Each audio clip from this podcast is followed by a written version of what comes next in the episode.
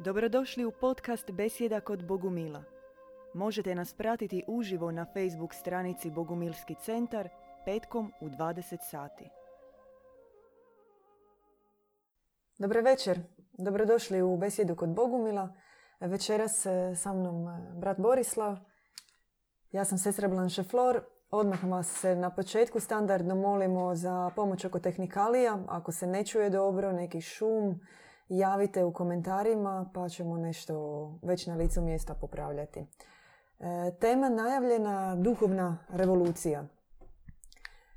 Revolucija je bilo na zemlji, događale su se, e, gorjelo je, ljudi su bili frustrirani e, raznim sustavima, društvenim uređenjima, međutim mi o tome nećemo večeras govoriti. Ovo neće biti prikaz nikakvih prijašnjih neuspjelih civilizacijskih revolucija, mi govorimo o duhovnoj revoluciji, odnosno o prvo ukidanju, što revolucija i podrazumijeva, ukidanju staroga i donošenju novoga. Revolucija je preokret. Revolucija je preokret, skok. Da, ona je skok, preokret, obrat, a što podrazumijeva duhovni preokret i duhovni obrat? Od čega se duhovno čovjek miče? Što je to što, od čega bježi? Da, hvala na pitanju. Ono je toliko široko da... Ćete treba, jedva odgovoriti. Ma mislim, treba pročitati e, sve knjige našeg djeda, kojih je već 150 svezaka, po 900 stranica svaki, da bi skužio što znači revolucija. Ali poanta je e, u čemu? U tome što svaki vjerovjesnik, vjerodostojnik, on jeste revolucionar. Takav je bio Zoroaster u svoje vrijeme, takav je bio poslije njega Krist, Mani, Mohamed. E,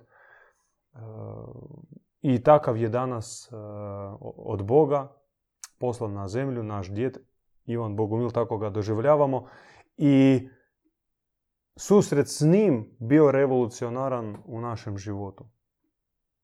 I toliko e, nas je potreslo, toliko promijenilo toliko do temelja satrlo onog staroga čovjeka i toliko zasjalo nešto novo prema čemu se mi strijemimo, da mi e, drugačije ne možemo percipirati ni našega djeda, ni naše učenje, ni našu školu i ni sam duhovni put. I možda to je naše osobno mišljenje i naš osobni pogled, e, nemojte nam zamjeriti, mi smo takvi. Eto, i želimo vam to iznijeti. Ako ste tragač za revolucionarnim promjenama, onda ste dobrodošli, onda smo ekipa. Ako ste ipak e, e, pristaša tradicije, tinjanja, e, molitvice, krunice, klanjanja, nekakvog, nekakve meditacije, sunčanja, brajdice i sve to nazivate duhovnošću, onda očito mi na različiti način tumačimo samo riječ duhovnost i sami ciljevi koji kreću čovjeka, pokreću čovjeka na duhovni put. Jer e, jasno da duhovni put postoji tek tada kada su prisutni ciljevi. A ciljevi naši su revolucionarni, oni su uopće nepojmljivi za, za zemaljskog čovjeka. Svo moje obrazovanje, dakle, sav, sav moj odgoj, nije bio spreman prihvatiti i primijeniti vijest koju sam dobio od susreta prvo sa boguminskom vraćom, a onda i sa samim pomazanikom, djedom Ivanom. E, mogu priznati da nikad nisam planirao biti zaređen, posvećen, e, u duhovnoj školi, mene je uopće to ne zanimalo previše. Jest, kući uvijek se mogla naći neka knjigica, kao i kod svakakvog e, normalnog konzumerista, Paolo Coelho, Deepak Chopra, Castaneda, Gahavad Gita i još neka tamo e, knjiga obiteljske magije ili kućne magije. Znači, normalne vještice, moje mame, tetke, ujne, imali taj minimum, minimalac e, u svojoj knjižnici. I to sam onako prelistavao bez e, puno zanimljivo, no susret sa braćom mene je e, preokrenuo. Zato i, i bila mi fora kad, kad bi imao priliku razgovarati sa drugima, prvo sa svojim kolegama e, na faksu, e, što se meni dogodilo, pokušavao sam iznijeti e, tu revolucionarnu poruku i normalno da to nije išlo, pošto nisam to mogao izraziti i samo sam štucao i nisam jedva mogao jednu, dvije riječi iz sebe iscijediti.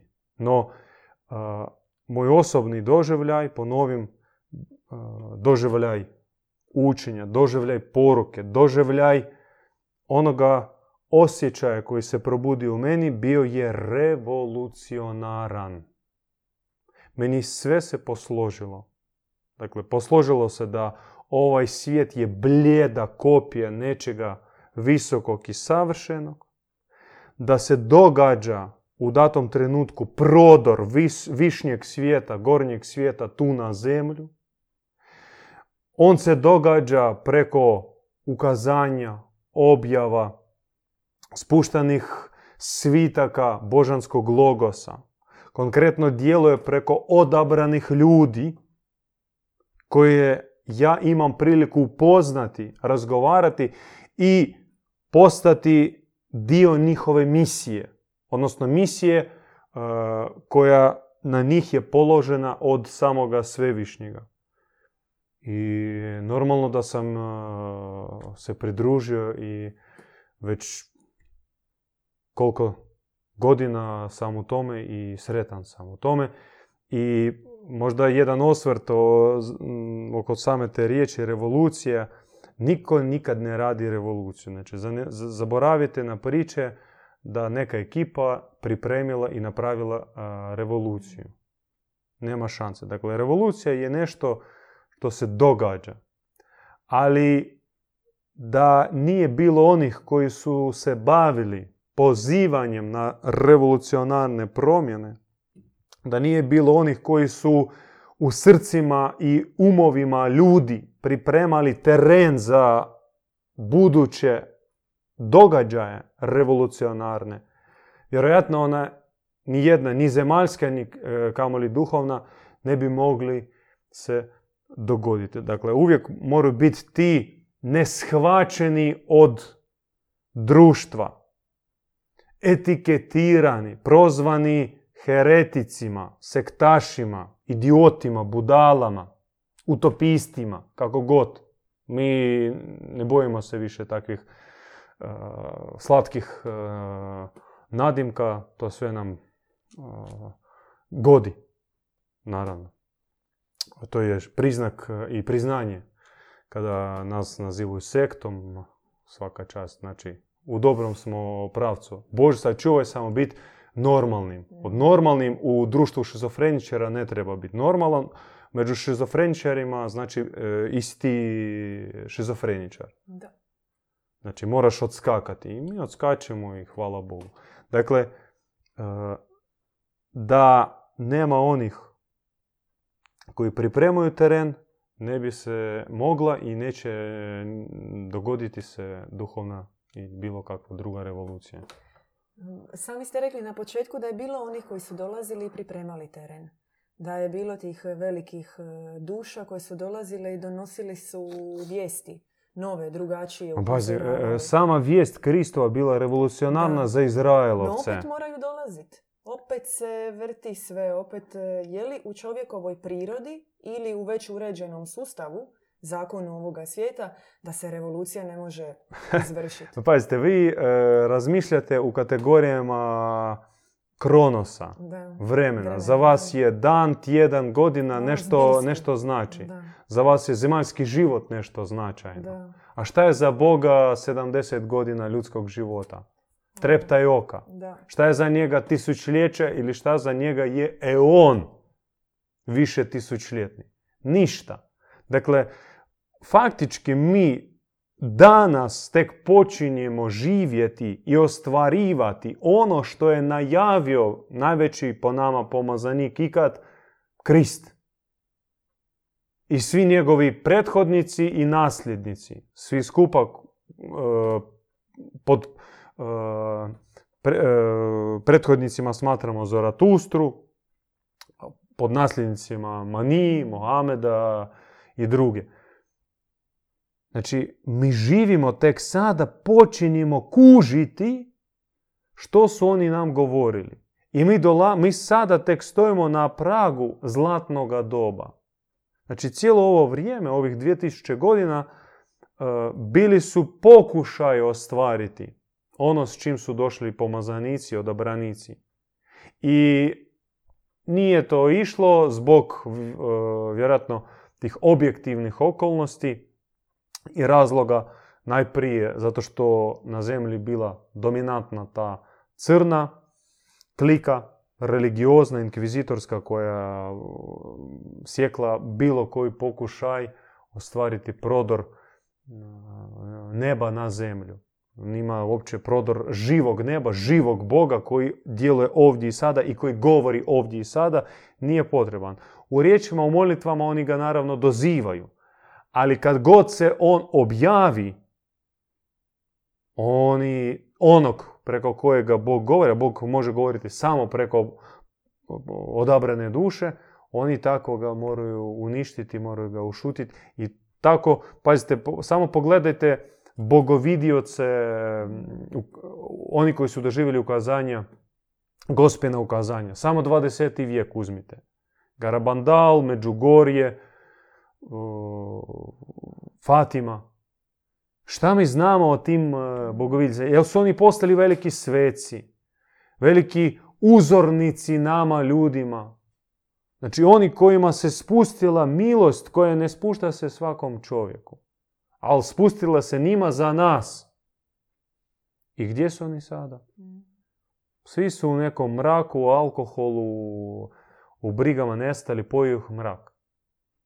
Znači, odradila crna klika svoj crni posao i oni su, oni su krivi za to što se još uvijek nije dogodila revolucija kao preokret, preokret, e, preokret e, smjera u koji ide zemlja. Zemlja ide u bananu, ona ide u propast i mi to svi e, osjećamo. Ljudi koji imaju nekakav osjet, mislim, koji ne živu samo trbuha, vina, brajde i bifteka, oni osjećaju da mi idemo u neku slijepu ulicu.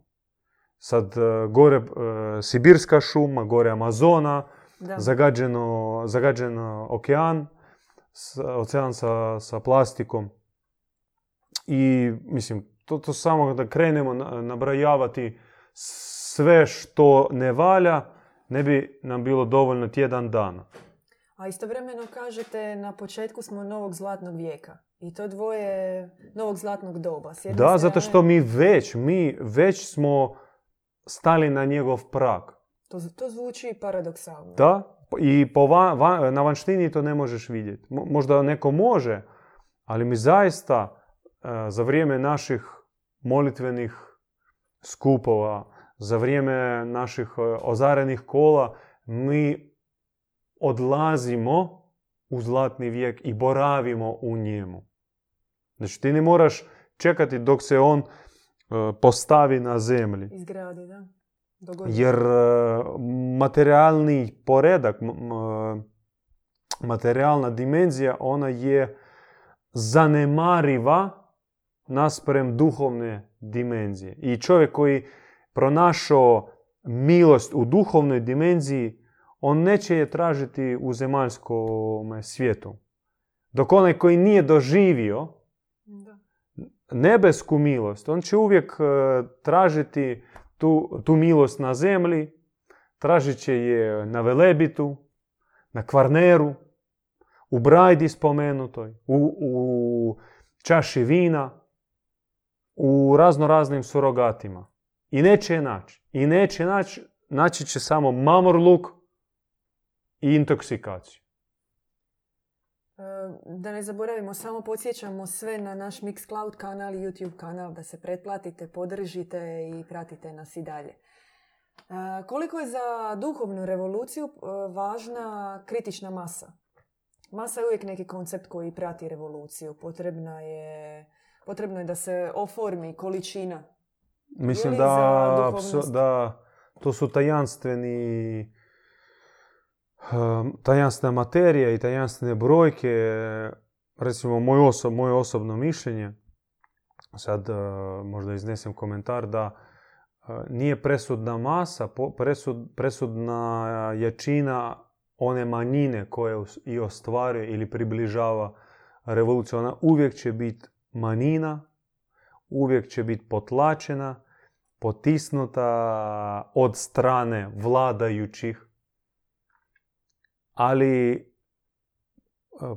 oni moraju biti jaki za ostalu pasivnu većinu. Dakle, premudrost nam kaže, jedan od tisuće se danas poziva na duhovni put, na ozbiljni duhovni put. Dakle, ne govorimo o trapericama, joga, prostjerka i smuti.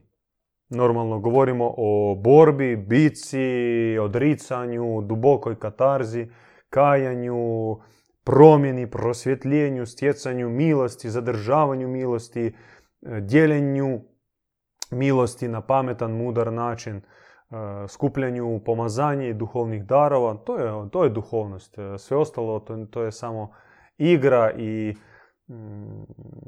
no, mislim, hobi. Kružok. Da. Neko voli ekibanu, a neki voli Maitreju. A to je sve isto. Dakle, jedan od tisuće, kaže nam premudrost, bira se, poziva se na duhovni put, na put borca, put viteza, put duhovnog revolucionara, ali on mora imati vatru za ostalih 999 onih koji nemaju te vatre. U čemu se sastoji bogumilski revolt? Revolucija podrazumijeva neki revolt. Na površini djevičanstvom mi se inatimo požudi razvratu ovoga svijeta. Baš inatimo se. Da. E, djevičanstvo za nas je romantika viteškog aristokratskog života. Znači, djevičanstvo nije celibat, nije to časna sestra. Ti nisi časna sestra, valjda, i ne mislim da tako sebe voliš smatrati. Ne volim.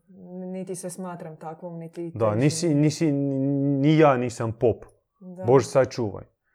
Nego mi ipak e, imamo kulturu viteštva, kulturu aristokratizma i to nam doprinosi, to nam donosi djevičanstvo. Djevičanstvo, a požudnik nikada ne može biti takav aristokrat, biti iznad ovoga svijeta. On će biti uvijek smotan strastima. To je naš prvi inati, prvi bunt.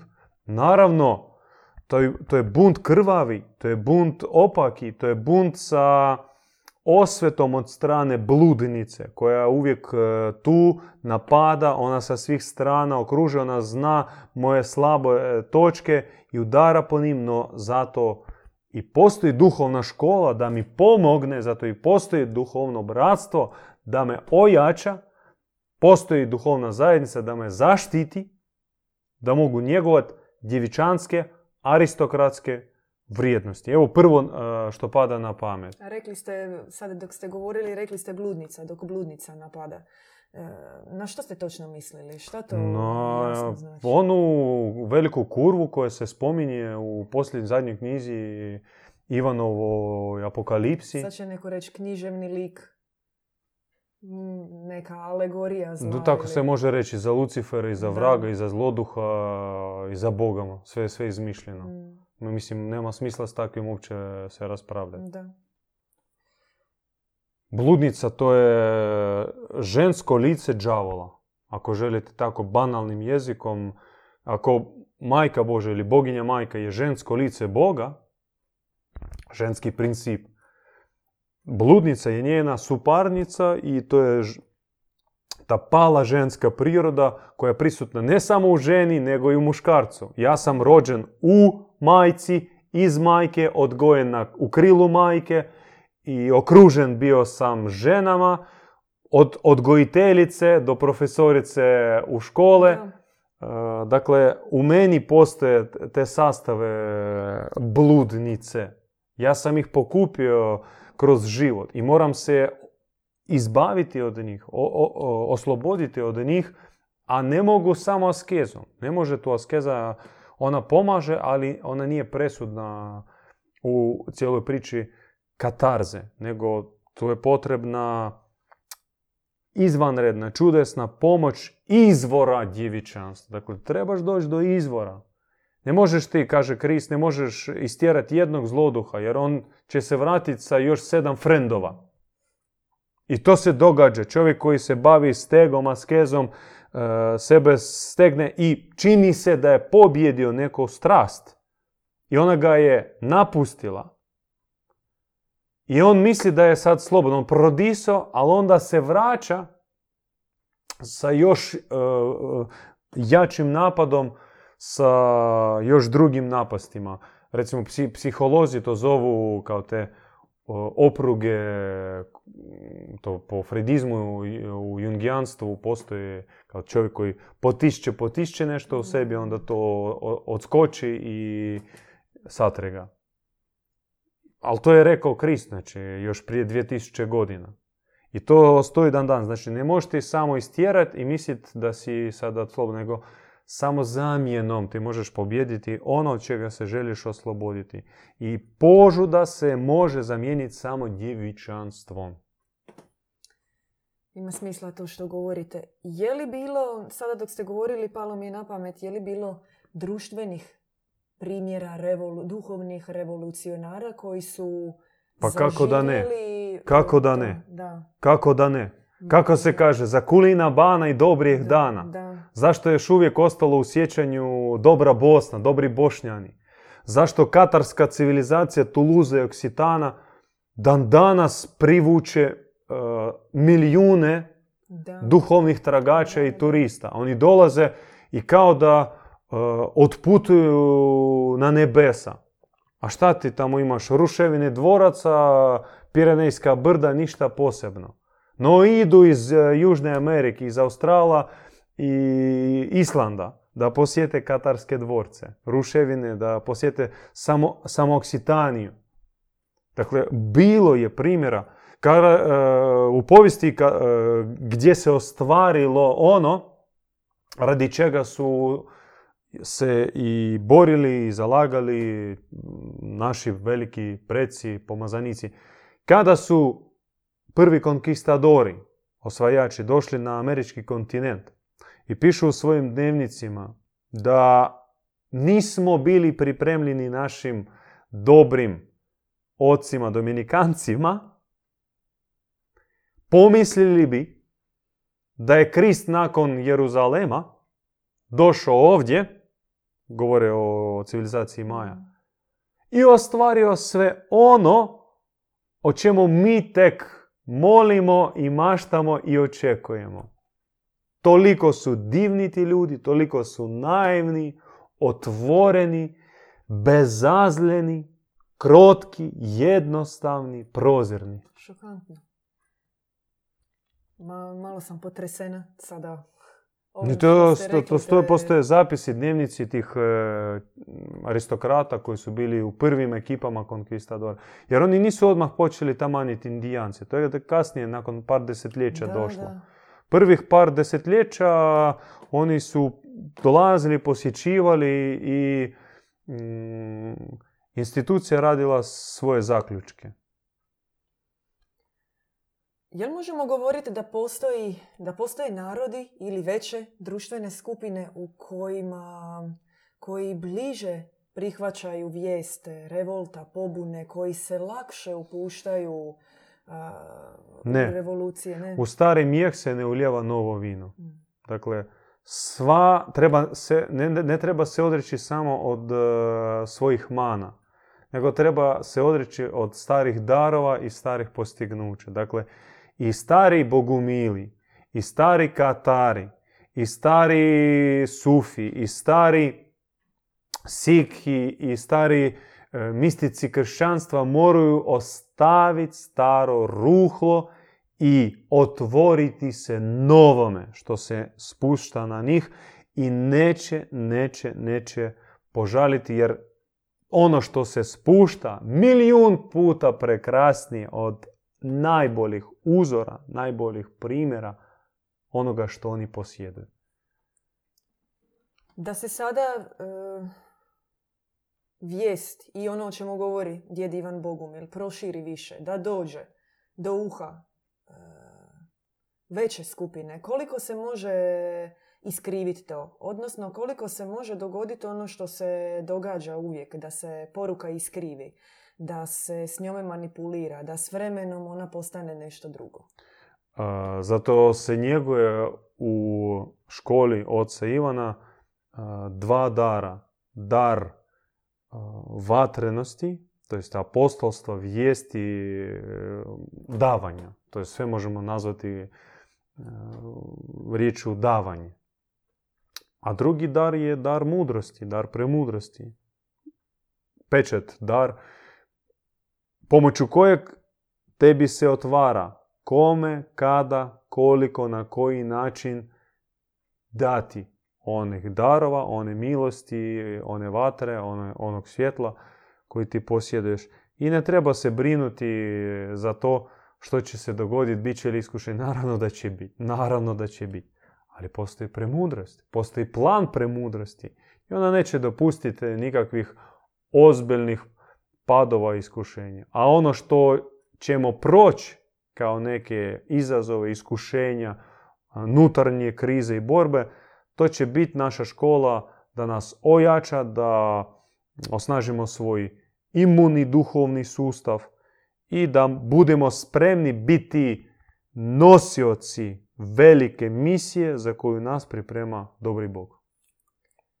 E, što je danas svježe, novo, što se nudi mladima kroz bogumilsku poruku?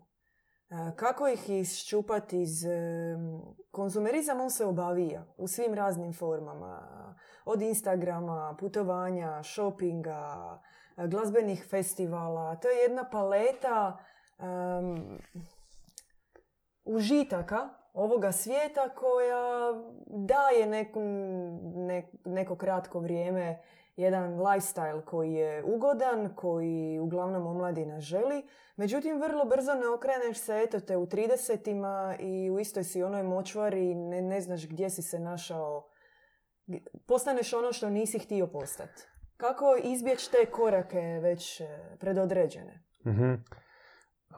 Podsjetim da se treba pretplatiti na Mixcloud kanal, na YouTube kanal e, i slobodno postavljajte pitanje ili komentirajte, pomozite nam izraziti ono što mi želimo izraziti, jer ne gledajte nas kao uzorne vjesnike i primjere bogumilstva. Ima boljih od nas, ali nažalost nemamo još tehničkih mogućnosti njih vama predstaviti. Nadamo se da jednog dana to hoćemo. Mi smo lajci, početnici i trudimo se, trudimo se biti bolji. Htio e, jedan primjer iz e, svog e, vjesničkog iskustva, života. S jednim bratom smo išli na, navještavati i sreli smo mladog dečka i prvi, ja sam pitao dozvolu, blagoslov kod brata da počnem sa porukom prvi sam prišao, kažem, brate, nas čeka prekrasna vremena, djevičanstvo, milost, bratstvo. On me gleda i tako kaže, pa šta loše u Požudi, pa Požuda je prekrasna, ma ja volim e, pornografiju, volim masturbirati, šta u tome loše. Ja kažem, ma ne, djevičanstvo, djevičanstvo, to je viteški način života, to je visoko, ovo čemu ti kažeš što mm, ti ne, ne trebaš to, možeš živjeti bolje. On kaže, ma ne, ništa meni ne fali, bla bla. I mi, znači, razgovor ide u neki... Mislim, on nigdje ne ide. Da. Odamo u krugu, faktički ja njemu jedno kažem, on meni drugo odgovara i to još s takvim uh, pogrdnim ili ponižavajućim osmijehom na licu. Podsmijeh. Podsmijeh, da. A brat s kojim sam došao, on sluša, sluša, moli se, moli se I ja sam već izgubio svaku volju s njim razgovarati. Nakon deset minuta on e, svaku moju lijepu ponudu, lijepu, lijepu poruku posrao doslovno. I onda uleti moj dragi brat i kaže, slušaj brat, kako ti ne kužiš? Ti si bio anđeo koji u tren oka mogao si e, preletiti iz jednog kraja svemira u drugi. Ti si boravio u neprestanom svjetlu. Ti si blagovao slatkoću milosti svevišnjega. I sada si ti stavlj, doslovno e, zatrpan u kornjaču sa falusom, sve što možeš misliti samo o ženskom organu i sve ste to popio od, e, znači posisao iz majčine sise. I taj ostao njem. On ostao bez riječi, samo njemu otpala čeljust. Kaže, kužim. Ima smisla. I onda smo još e, pola sat dobro razgovarali, poklonili smo njemu neku našu malu knjigicu i razišli smo se nekako tako prijateljski. I možda na takav e, anegdotičan način i primjer e, bi rekao ono što mi nudima, ono što mi nudim mladima. Znači, ko ima oči nek vidi, ko ima sluha nek čuje. A nećemo mi bacati biser pred svinje. Ako za tebe dan danas trbuh važnije od srca, ako za tebe falusoidnost je draža od ozarenja, ako za tebe baba, ne žena nego baba, draža od bratstva, ti možeš radi babe izdat brata svoga na, najboljeg, onda ja nemam s tobom o čemu pričati. Ti moraš proći svoje krize, valjda, svoje muke, svoje križeve, dok e, možemo onda sjesti i popričati. A za one koji traže, koji, jer ih puno traže i ne stižemo prići nažalost ka svima. Mnogi čak do te mjere ne mogu se više nositi sa ovim svijetom da skraćuju si život. To je naš propust, naš sveopći propust, moj, tvoj, vaš. I mi moramo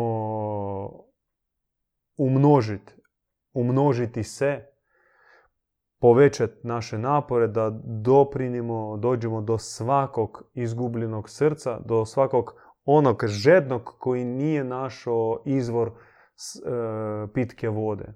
I onda se ugušen odlučio da si skrati život. I postoji viteštvo, poruka naša, postoji djevičanstvo, postoji polet, a ne gmizanje tu po zemlji sa kreditima, stanovima, sa djecom koje tebe će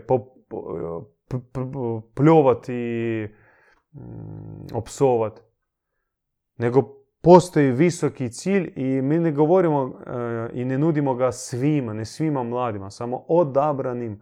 Od ti, dragi brati, ti, draga sestra, koje nas sada čuješ, gledaš, mi imamo što tebi dat darežljivo, široko grudo podijeliti ono što smo stekli, što je nam bilo dano i što smo umnožili slobodno uzmi. uzmi. Nekako živimo u vrijeme kad je duhovnost postala kao accessorize.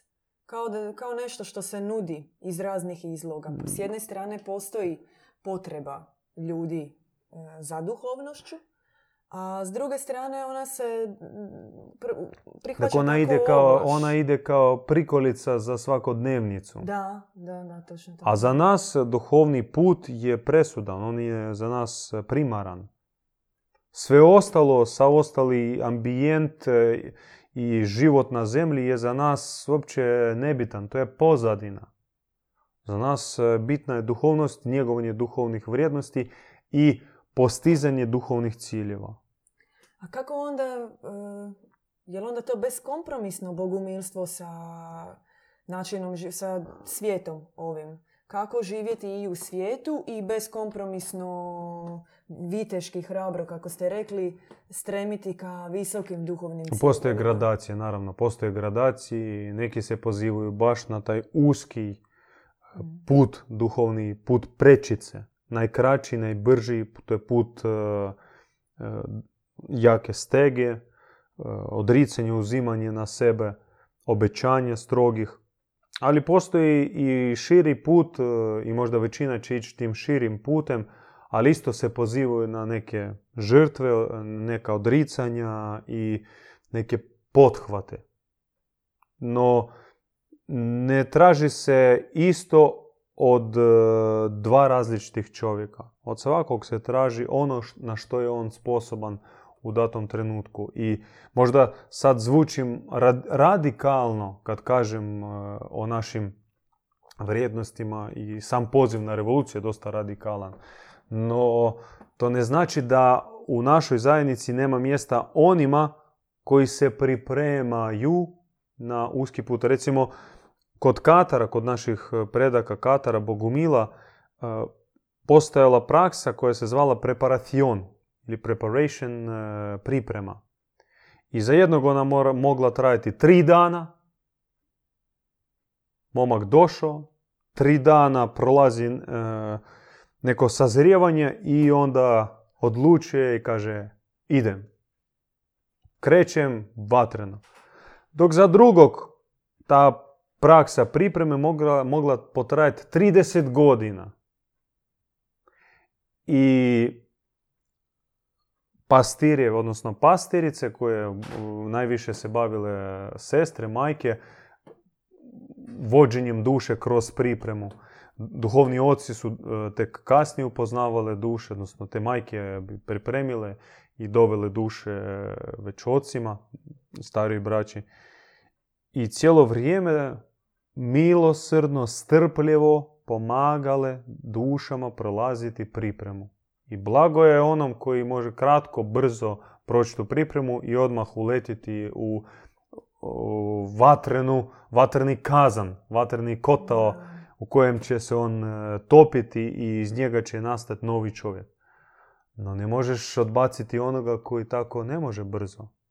I on će, recimo u praksi, takav dolazi godinama, godinama, sjedi negdje sa straga na klupici, sluša predavanja bogumilska, boji se otvoriti usta, uključiti se u molitvu, ne ulazi, srami se u bogumilsko kolo i to može trajati godinama. Dok jednom nešto se dogodi i ljuska otpadne i proklije vites. Koliko je sloboda povezana sa duhovnom revolucijom, odnosno sa kretanjem na duhovni put? Je li čovjekova sloboda, prava istinska sloboda, posljedica duhovnog puta i posljedica duhovne revolucije koju čovjek prođe? A zar nije? Meni se čini da je. Ma to je retorično pitanje. Da.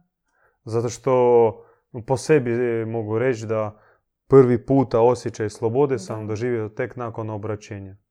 Kada se smanjile strasti u meni, kada se spustila milost i po prvi puta u životu sam osjetio nutarnju slobodu. Ne vanjsku, niko mene ni, mislim, nisam odrastao u robovlasničkom društvu, hvala Bogu. Imao sam slobodu odabira, hoću studirati ovaj smjer ili onaj smjer, hoću raditi za nekoga ili pokrenuti svoje poduzeće sve možeš, vanjski. Ali nutarnji nisam bio slobodan zato što sam robovao niskim strastima. Pohlepi, ljubomori, zavidi, strahovima, požudi i opet. I kada se to smanjilo, kao prigasilo se žarište tih strasti, taj doživljaj ne mogu opisati. I svim ga želim i vjerujem da ako ste dotakli stvarnu istinsku duhovnost i vama se to moralo, moralo dogoditi. Jel možemo vijesti djeda Ivana Bogumila svesti na neke kratke ili kada govorimo o njegovim porukama, o njegovim idejama, e, jel su, jesu li one novi, novi ustavi, novi, nove ideje, novi zakonici, nova paradigma društva, nova demokracija. Jel se to može svesti na nekakve dvije, tri poruke? Da, čak na jednu. Jednu. Novi bog za novog čovjeka. E sad, kako uopće uh, odakle krenut sa pitanjima za to? Novi bog, kako, koji je to stari bog i što čovjeku danas uopće bog znači? Koliko mu je on bitan? Koliko je čovjek koliko je Bog živ u čovjekovu životu, meni se danas čini da Dobro, nije baš. morat ću pojasniti za racionaliste.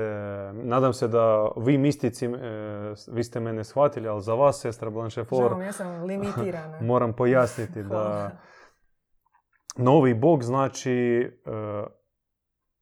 ocjena nama, ljudima, takva da uz sve vjere koje postoje na zemlji, u sve moguće crkve, džamije, sinagoge, hramove budističke i ostalo, mi Boga strpali u neko staro, u, stari pritvor, zatvor, mi smo ga uklesali u kamen, u idola, mi, mi ga pretvorili u mrtvo.